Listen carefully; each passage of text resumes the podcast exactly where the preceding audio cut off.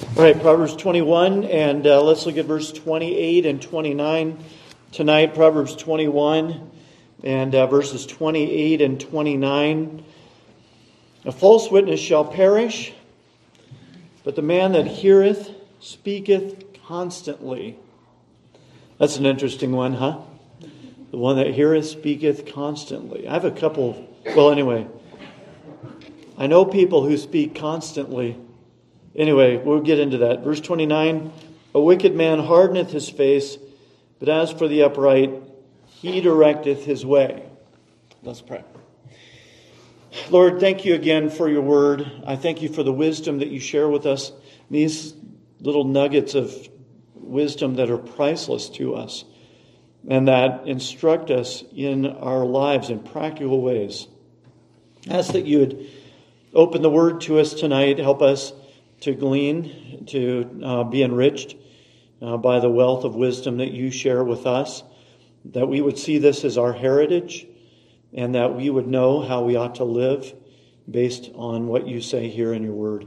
I pray that um, you would especially guide me as I guide your people in the word. I pray that I would be able to lay out the, the meaning plainly and then apply it faithfully.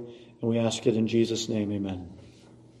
Again, verse 28 A false witness shall perish, but the man that heareth speaketh constantly.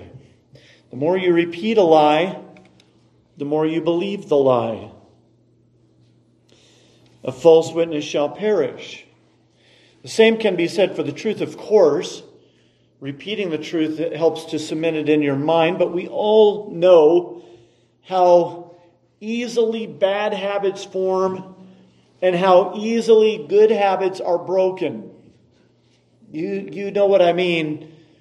We, we can repeat the truth many times and then not repeat it for a couple months, and then it's gone, and you can't remember it. But a lie will stick with you sometimes till the day you die. But the same thing can be said for slanders and deceptions and half truths.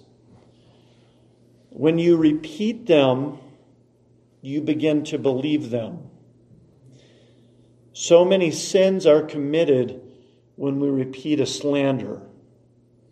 It really is an act of hatred. The lying tongue hateth those that are afflicted thereby. It doesn't have to be a lie to be a slander. I'll say that. Because a slander is destructive to the person that you slander. Um, I'll come back to that. In many ways, slander is a violation of the sixth commandment because of the injury it does to the one you slander. That's why Jesus, when he gave the higher um,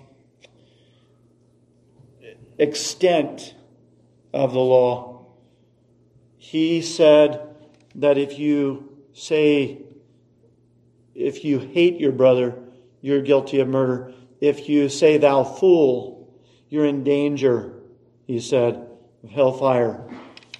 Uh, because there is a, um, when we do that, we are assaulting their person.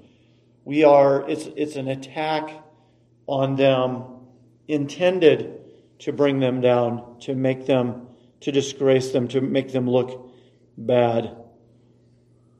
Slanders prove that you have a very loose conscience and an utter want of that charity which covers instead of exposing faults, as Charles Bridges said.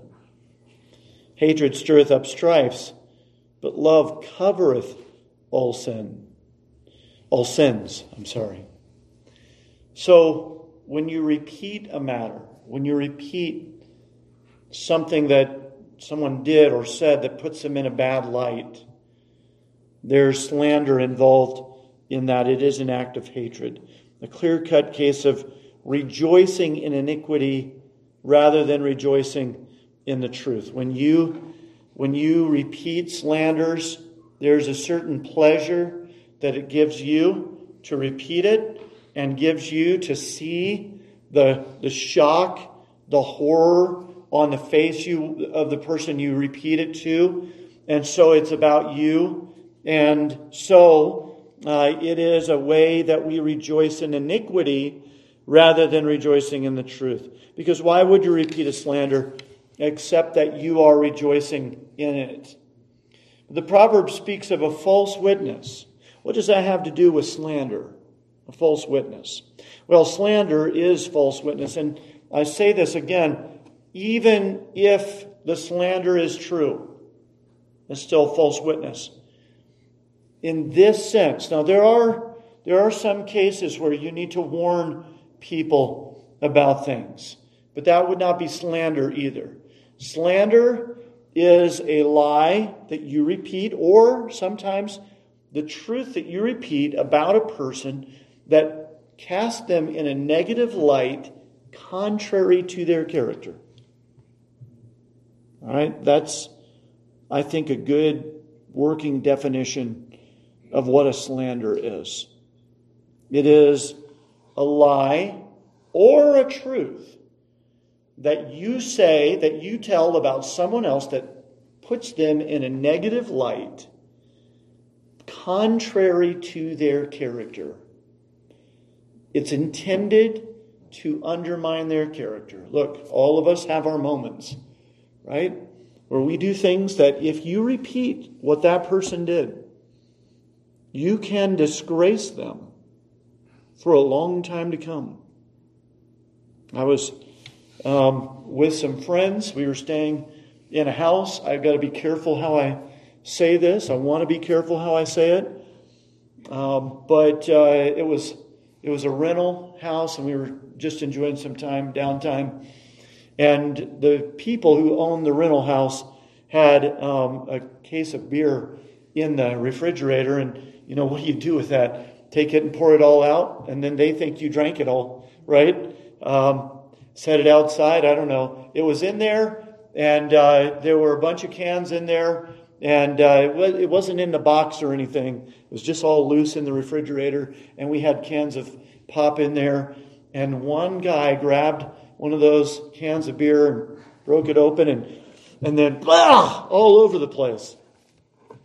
But it would be very easy to say, "Yeah, I saw him drink a beer. I was standing right there when he did it." Right? Even though that is contrary to his character, it would be you can do that and destroy a person by doing it, destroy their reputation. Because, see, here's, here's why I say even a truth told about that person that puts them in a negative light that doesn't really fit with their character, but undermines people in their confidence in that person. When you, here's why it's a problem. A slander is a snapshot of one of our less than stellar moments. It's a snapshot. Look, we all know you can doctor a photo, right? Sometimes you don't need to doctor it. It's just an embarrassing picture right there. My old youth pastor likes to pass around some old pictures of me from when I was in high school. And he did some activities that were meant to embarrass because it was the 80s and that's what you did with teens. You always just designed something to cause deep seated embarrassment and that was considered fun. And so we had nerd night. We had activities like we got on a um, uh, um, man, my mind. Uh, I'm really losing it here. I can picture it. It was it was a skateboard. We got on a skateboard and we had plungers and we had to pull ourselves across the gym. And of course, he's snapping pictures, right? Like a good youth pastor, right? And then he has, and of course, he had a nerd dress up contest, which I won. I want you to know. No, I didn't have to change my clothes either. I just came in. They said, "You're the winner." And, but he has pictures of that which he likes to pass around and show to people as well, and people use it for blackmail. That's why I'm telling you about it. All right, but a snapshot is a captured moment. And a slander captures a moment in your life that is embarrassing and repeats it, shares it, shows it to everybody. And the more you repeat a slander, the more you begin to believe that about that person. You begin to believe that that person really is a nerd, really is a doofus, really is incompetent because you repeat fails. You repeat those fail moments, right? And you tell others about it, and then others are not sure that they should trust you. If you're in the habit of repeating slanders, you are preparing yourself to lie about that person under oath. Now, that's what the proverb is talking about the false witness there, lying under oath. There, of course, there is malicious lying under oath, but there also are people who have been conditioned to believe a certain thing about a person and about their character, who then will slander that person, bear false witness against them. Because you'll believe the lies about that person and you'll swear to the truth of those lies. Now, God wants us to be wise in the matter of our tongues. That's why so much of the book of Proverbs is de- dealing with the tongue, because we need wisdom with our tongue as much as anything. It's therefore necessary that we be careful about what we say so that we aren't hardening our hearts against the truth. Be very careful not to repeat a thing unless you're absolutely certain of its truth and certain that the person you're telling it to needs to know. That there's an absolute necessity for them to understand this. Never repeat a thing that will put a person in a bad light unless it is safety, uh, it is necessary for the safety of others. Okay? Look, there, there are people who come into churches and they have an investment opportunity that they want to let you in on. There's a guy that did it in this area an investment opportunity he wanted to let people in on. It was a really great thing, and he was only offering it to Christians because it was so great. There's a sign in that. Don't do it, right? You walked away with every investment, everyone who invested had to invest $100,000. And he walked away with all hundred of those thousand dollars. Um, that he kept himself from everybody. He was an equal opportunity um, pillager, thief. So if that guy comes into this church, look, I'm going to tell you that. I'm going to say, hey, listen, he might be a nice guy, probably is. Just don't give him any of your money. Don't believe him on the investment opportunity that he has. Don't buy it. Okay? We have to be careful about that. But all of that in introduction to the proverb. Usually I don't preach it till the end. And here I am preaching it at the beginning.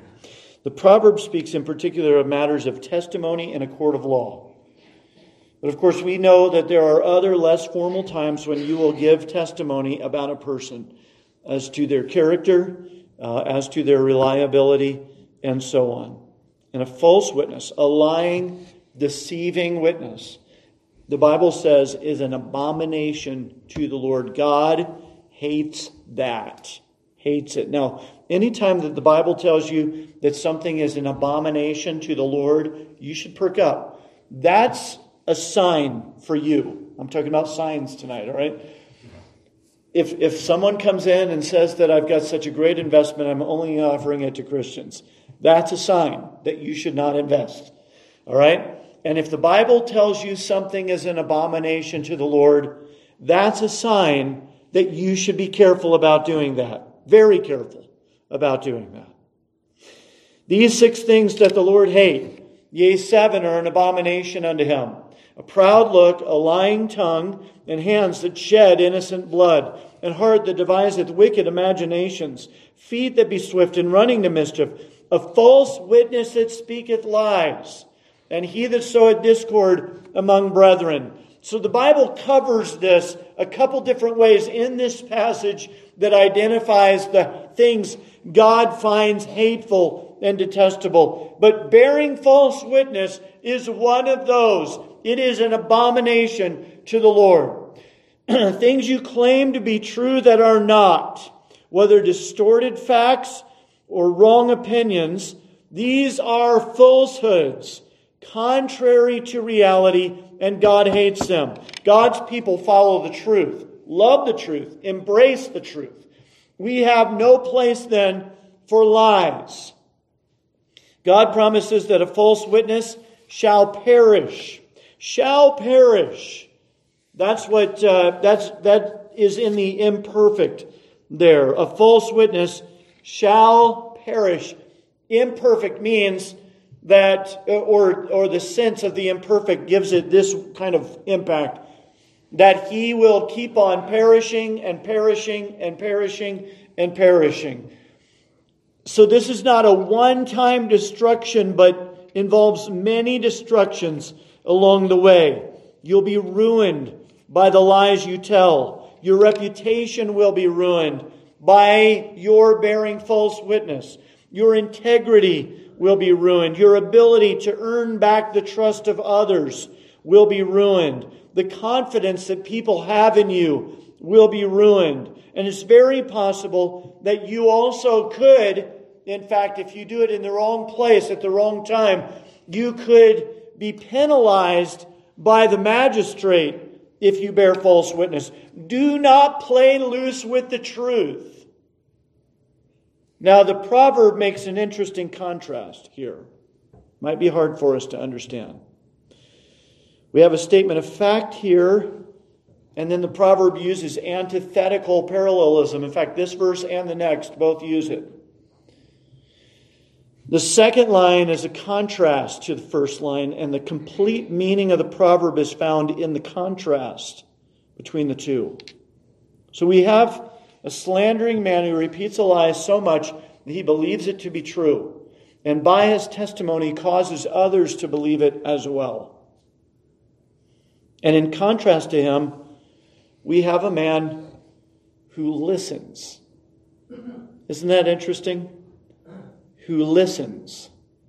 Doesn't gossip, but listens.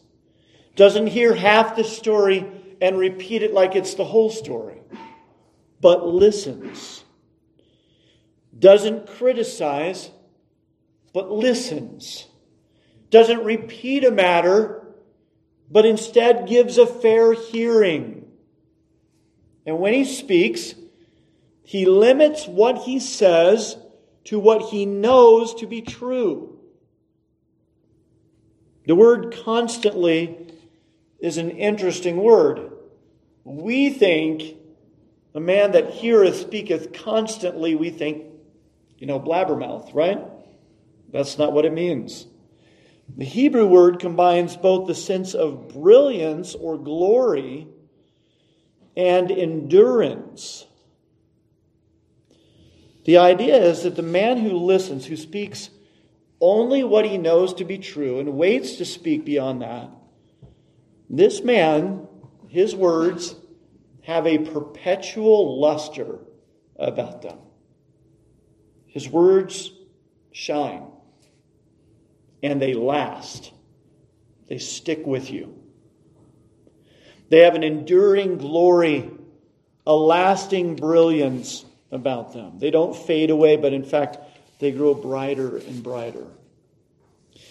Now, maybe you've had this happen in the past where you talked to someone and something they said just stuck with you. And it, you rolled it around in your mind and you thought on that for a long time. And you remember it still. He spoke wisely. And you found yourself rehearsing what he said.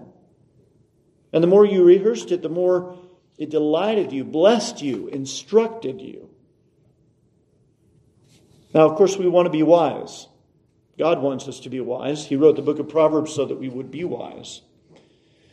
It's characteristic of a wise man that his words are weighty and that they provoke thought and reflection. Daniel 12 and verse 3 says, And they that be wise shall shine as the brightness of the firmament, and they that turn many to righteousness as the stars forever and ever. God is promising that enduring brilliance to your words if you listen, if you hear. But there's more, there's one more word to consider. The proverb says that the man that heareth speaketh constantly. What does that mean? Speaketh constantly. He's a talk a lot. Speaketh also is imperfect. That means that he keeps on speaking and speaking and speaking. Keeps on speaking. Of course, we're exhorted to be swift to hear, right? Slow to speak, slow to wrath. It doesn't really fit with hearing either to be speaking, right? How many of you can listen while you're talking? Uh, we taught the three year olds when I worked in three year olds years ago when I was training for ministry. I don't know what they thought would correlate between three year old ministry and pastoring a church, but you know, nobody knew I'd be pastoring then anyway. But we sang this song When my mouth is moving, my ears don't hear. You can't really be a great listener if you are a great talker. They're, they do not really go together. The Dictionary of Bible Languages offers some interesting possibilities with speaketh. The word can be taken to mean have descendants, a progeny in successive generations. It can mean speak, tell, say. Speak, or talk in verbal communication with a possible focus on the aloud sounds and content of the verbalization. Now, this is the realm of dictionaries right here. That this, the focus is not on the mouth speaking, but on the sounds coming out of it, which your ears gather, collect, and form into words in your brain. So, what do we do with that? Thinking, okay, you just said two very different things. One, descendants, and the other, the sound that the words make as they, you know, do their thing, coming through your vocal cords. When a man who hears, the man who considers carefully and makes sure he knows what he's saying before he says it, when that man speaks, the guy who is attentive, who listens before he speaks and reports only what he's heard. That guy, when he speaks, his words become like his descendants, his children. The book of Hebrews, chapter 11, says of Abel that he being dead yet speaketh. So the Bible is saying that your words, when you are attentive, when you listen carefully and measure your words, that your words will live on beyond you. That they will take on a life of their own. When our students get up to 11th and 12th grade, we have them collect famous sayings good, great turns of phrase in a commonplace book, we call it. And they keep this quote book that they acquire and accumulate these quotes that they may be able to use them later on. And there are some really great quotes.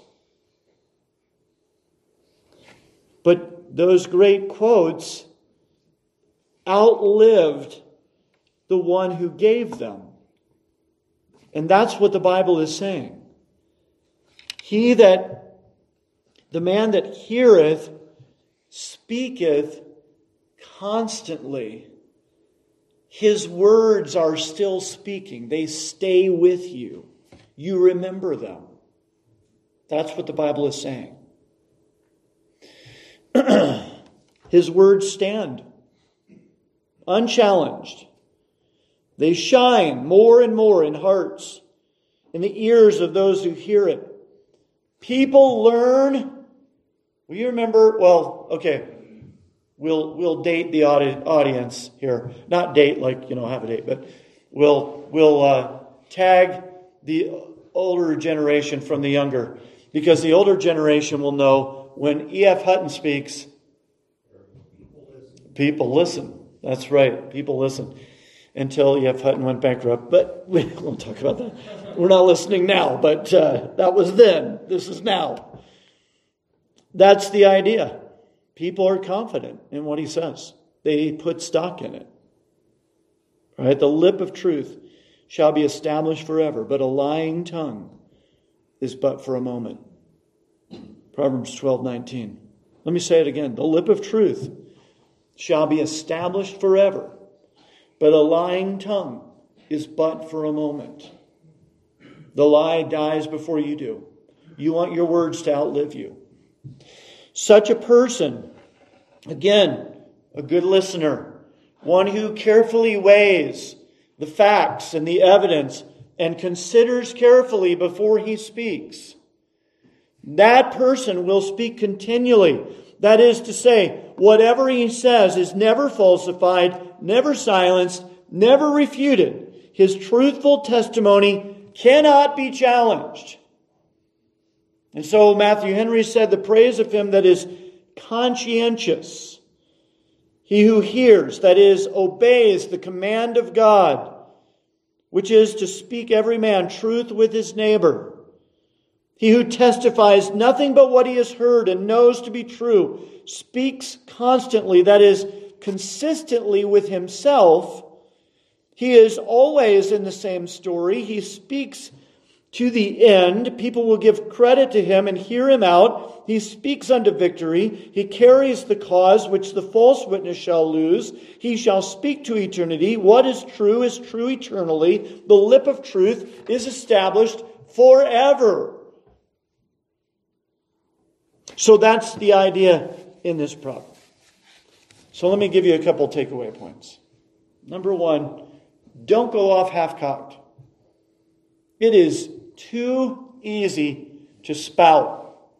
And if you're one who's given to opinion, especially, most opinions that are spouted are half baked as well.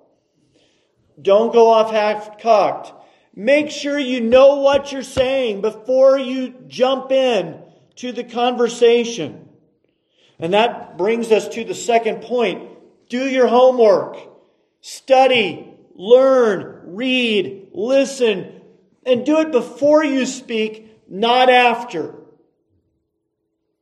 Number three, measure your words. The Bible says, in the multitude of words there wanted not sin. And it's easy to get going, and you just always have to say something, always have to in, insert yourself, always have to interject, always have to share an opinion or whatever. Measure your words.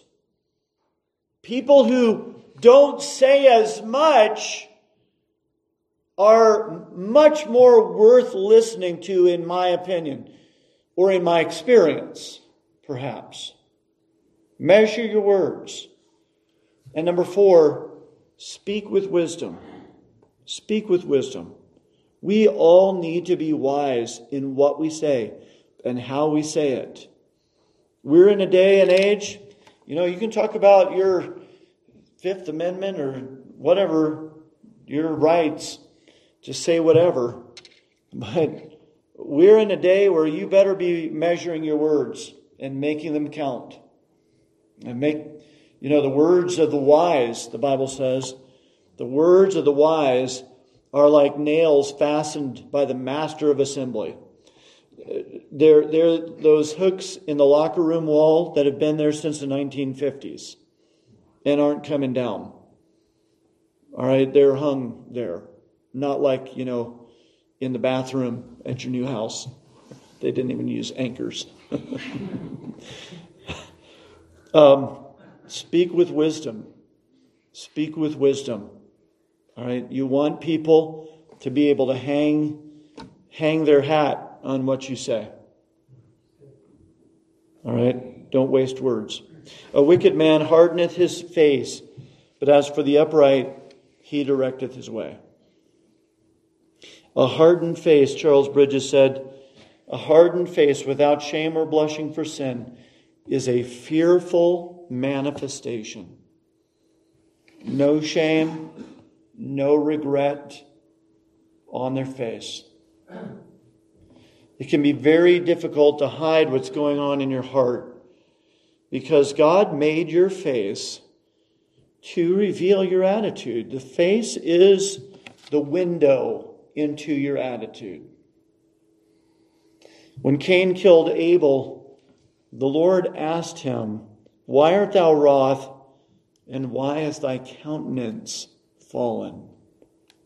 It showed on his face. He could hide it, he could deny it, but it was there on his face. we should be most worried about a person who's able to conceal his true feelings behind a smiling face. And we've all encountered people like that who can lie to you with a straight face, face without bat, batting an eye. That is a truly dangerous liar right there. A truly evil, wicked liar. The proverb makes an interesting contrast between the wicked man and the upright. And again, this is two in a row that are antithetical uh, parallelism. So the, the full meaning of the proverb is found in the contrast uh, between the two halves of the proverb. And the comparison is made between the countenance of the wicked man. Notice this. He hardens his face. And the way of the upright. Of course, we note that the proverb makes a statement of fact here. It's important to notice that. so this is descriptive both of the wicked man and of the upright man. This is a description, and, and it is, God is giving you this in order to inform you so that you'll be aware, so that you'll know. The full point of the proverb is found in the contrast between this wicked man and the upright man. So let's break this down and uh, let's glean what the Lord has for us in this proverb. A wicked man hardeneth his face. The same Hebrew word is used in Proverbs 7 and verse 13 to describe the adulterous woman who lies in wait for the young man, right? Uh, he passed through the streets near her corner. She catches him, right? And the Bible says, with an impudent face, says to him, My husband's not home. Come on in. That's what the Bible is talking about here that hardened face, that brazen face, that brazen look. So the, the word for, hardeneth, the Hebrew word, means that his face is brazen, obstinate, his jaw is set, his countenance hardened, hardened, he's defiant, and his countenance shows it. Certainly, all of us have seen various manifestations of this in our lives. Probably our moms have corrected us for the look on our face before, which said the opposite of what our mouths were saying. And probably more than a few parents have encountered this hardened face with their children as well. From time to time, someone comes to me and their countenance makes it very difficult. Like right off the bat, I know that we're going to have a hard conversation right here because of the look, the hard look on their face. Clearly, we should take this the way Matthew Henry does. The presumption and impudence of a wicked man. His, he hardens his face, brazens it, that he may not blush, steels it that he may not tremble when he commits the greatest crimes. He bids defiance to the terrors of the law and the checks of his own conscience, the reproofs of the word and the rebukes of providence. He hardens himself and it shows on his face. He has determined to seek this thing that is wicked, that is wrong, that is against God, and he hardens his face. He sets his jaw. He is defiant and determined. He's going to do this thing. And notice the way the proverb uses the antithesis in this verse. Everything is contrasted. The wicked man with the upright, the wicked man's face with the upright man's way. That's interesting. It's important to notice this here. So we have a contrast also between the hardened face and the directed, or the margin says considered, way. The directed or considered way, the hardened face, the considered way, or directed way, are the, that's the contrast. The Hebrew word rendered directeth can mean to establish, to prepare, to direct, to confirm. The King James includes the marginal reading, considereth. Okay, so that tells you there's two ways that the word directeth can be taken, and you, you should try to understand the word that way. Now, the critical commentary says that he considers it and acts advisedly. He considers his way and acts advisedly. The um, one of the dictionaries says directeth means he directs it aright or he prepares it, makes it ready. And in fact, the Hebrew word directeth has that idea of preparation, of um, examining what he's going to do and, and setting a course of action. So we can surely see why many see this as a contrast between stubbornness and tenderheartedness. On the one hand, a mark of a wicked man is that he is implacable in his way. You can't turn him away from what he has decided to do. He's, he's set his jaw. He's determined. When you oppose him, in fact, he gets a hard look on his face. He becomes defiant. He becomes obstinate with it. On the other hand, the upright man demonstrates that he is upright by the way he considers his way and orders it according to the Word of God. That's the contrast here between the person who has decided, I'm going to do what I'm going to do, and nobody's going to tell me different. And it shows on his face. And the guy who says, Search me, O God, and know my heart. Try me and know my ways, and see if there be any wicked way in me, and lead me in the way everlasting. That's the contrast here. So the Bible knowledge commentary says, in his arrogance and hypocrisy, a wicked person puts up a bold front. He tries to persuade people to believe him, often by deceit and lies. On the other hand, a righteous or upright person reflects on his conduct, seeking to be honest, non hypocritical, and consistent in all he does.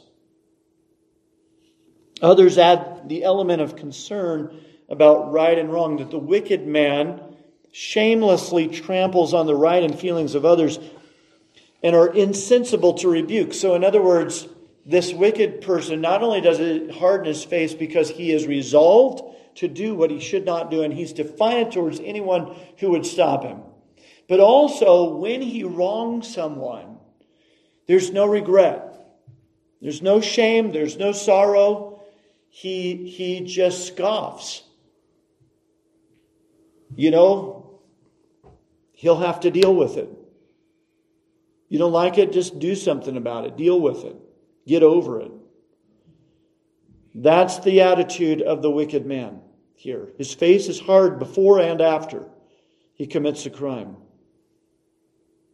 The contrast with the wise and godly person who directs his conduct with an understanding of the difference between right and wrong. So, So the, there's this contrast between the person who is hard hearted and obstinate and wants to do what he wants to do, and the person who is careful, who wants to please the Lord. That's the contrast that's being made here.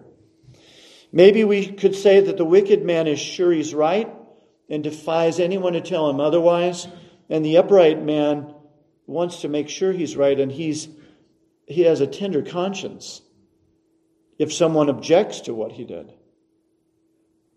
His de- desire to be sure, which is the idea of um, the, the verse there, as for the upright, he directeth his way. That word has the sense of, sorry, lost my place here, um, of giving thought to, directeth his way consideration. It has the idea of consideration. He considers his way. He makes it sure, he establishes it. So his desire to be sure that his actions are right is a stark contrast with the bull-headed bravado. One of the commentaries said it of a wicked person who exercises no caution. The one fellow is brash and bold and impudent and obstinate, and the other is cautious, circumspect. He's not forcing his way, he directs his way by a safe and certain rule. And that rule, of course, is the Word of God. So the proverb makes a contrast between the way a wicked man sets his face to do what's evil, no concern about the consequences, only concerned that he get what he wants. And the contrast is with the way an upright man considers what he's doing in the light of God's word and is quick to acknowledge when he's been wrong. Charles Bridges said that the godly man directs his way by God's word. I like that. That's the meaning of directeth his way. He considers it so he plans his way. He thinks about what he's going to do in light of what God says in his word. But also, he directs his paths according to the word of God. He is following God's word in what he does. In another proverb, the Bible calls this the wisdom of the prudent. Listen to Proverbs 14, verse 8. The wisdom of the prudent is to understand his way. That's his wisdom. That he understands his way. And how does he understand his way? He's not just going casually through life, he's thinking about what he should do, what he should do in the light of God's word, and examining and evaluating what he has done in the light of God's word, especially if someone is coming to him with an offense. The wisdom of the prudent is to understand his way, but the folly of fools is deceit. The wicked man makes up his mind to do a thing, right or wrong, and if you try to turn him from it, he hardens his face against you. And you can see it. When you say it to him, you can see it. A righteous man, in contrast to this, is careful to consider what Scripture says and to direct his steps according to the Bible. Tenderhearted hard hearted, tender hearted. So here are some points of application. Number one, beware of your countenance. Or maybe I should say, be aware of your countenance. When you're going into a thing, check your demeanor, check your countenance, check your face. You may tell yourself that you have the right spirit, but your face may say otherwise. Pay attention to that. Face gets tense. You, you're, you know, glaring, growling. That says the opposite of what you are telling yourself there. Now, I know that face reading isn't infallible, and sometimes you have to know the person to be able to read their face. But certainly we can agree that face reading is meaningful. And when your face is hardened, it almost always shows that your heart is hardened as well. This kind of thing can be a problem because between married spouses. Oh, you know, the wife, she's angry at her husband, her husband can see it, right? What's wrong? Nothing. Yeah. Wives, if he's asked three times, you should just tell him. Not keep saying nothing. Nothing. And husbands, your wife probably is more a face reader than what you are. Because some guys are pretty oblivious to all of that, but the wives are definitely not. They're much more tuned to it. When your face is hardened, it almost always shows that your heart is hard as well. Children, sometimes the kids, they talk to their parents, they answer their parents, and there's a hard look on their face. All right, parents, be attuned to that. Note it. That needs to be dealt with. Whatever is causing that obstinance in their countenance is a, a, a heart issue, and you should be aware of that and concerned about it. That hardened countenance can make a reasonable, reasoned discussion difficult. There. Somebody comes to me and their countenance is hard and angry, you know, or I guess if I do that to you, it just makes it hard to have a discussion because you know somebody's mad, somebody's upset. Number two, be tenderhearted towards the things of God and hard hearted towards the things of this world. It's not wrong to be hard hearted. It's wrong to be hard hearted towards God. It's wrong to be hard hearted towards God's people. It's wrong to be hard hearted towards your wife, towards your children, towards your family. There is a time, though, for you to set your jaw and set it against the world. And because Christians tend to be a little more tenderhearted and pliable in life, we need to be careful. Charles Bridges said, An unfixed, unresolved mind gives great advantage to the enemy's assault. And that's why I say you better harden your heart against the world. Not that you don't care about the world, understand but you don't care about its influence. You are determined to follow Christ. The world can jeer and laugh and mock. Be tenderhearted towards the Lord and hard-hearted towards the influence and approval of the world. And then the third thing is consider your ways. Consider your ways. Make sure that you are walking in the ways of the Lord in all things. Regularly examine your own heart, your words, your countenance. Examine those. Make sure that they're